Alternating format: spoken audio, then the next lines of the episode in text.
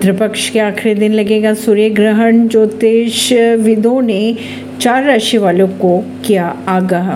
पितृपक्ष चल रहा है 14 अक्टूबर को। सर्व पितृ अमावस्या पर साल का अंतिम सूर्य ग्रहण भी लगने वाला है।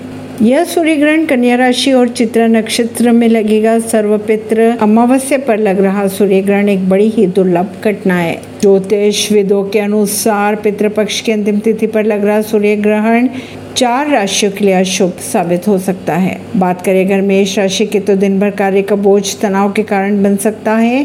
मन हताशा रहेगा, किसी महत्वपूर्ण कार्य में रुकावट आ सकती है। वहीं अगर कर्क राशि की बात की जाए तो विवादों में पड़ने से धन की हानि होने की संभावनाएं बनी हुई है। कन्या राशि निजी जीवन में चुनौतियों का सामना करना पड़ सकता है, अकेलापन महसूस होगा। वही बात करें अगर मीन राशि की तो मीन राशि के जातकों को अत्यधिक प्रयास के बाद ही सफलता मिल पाएगी। हालांकि एक वलयाकार सूर्य ग्रहण होगा जो भारत में दिखाई नहीं देगा, इसलिए पितृपक्ष के श्राद्ध कर्म पर इसका कोई प्रभाव नहीं दिख रहा है।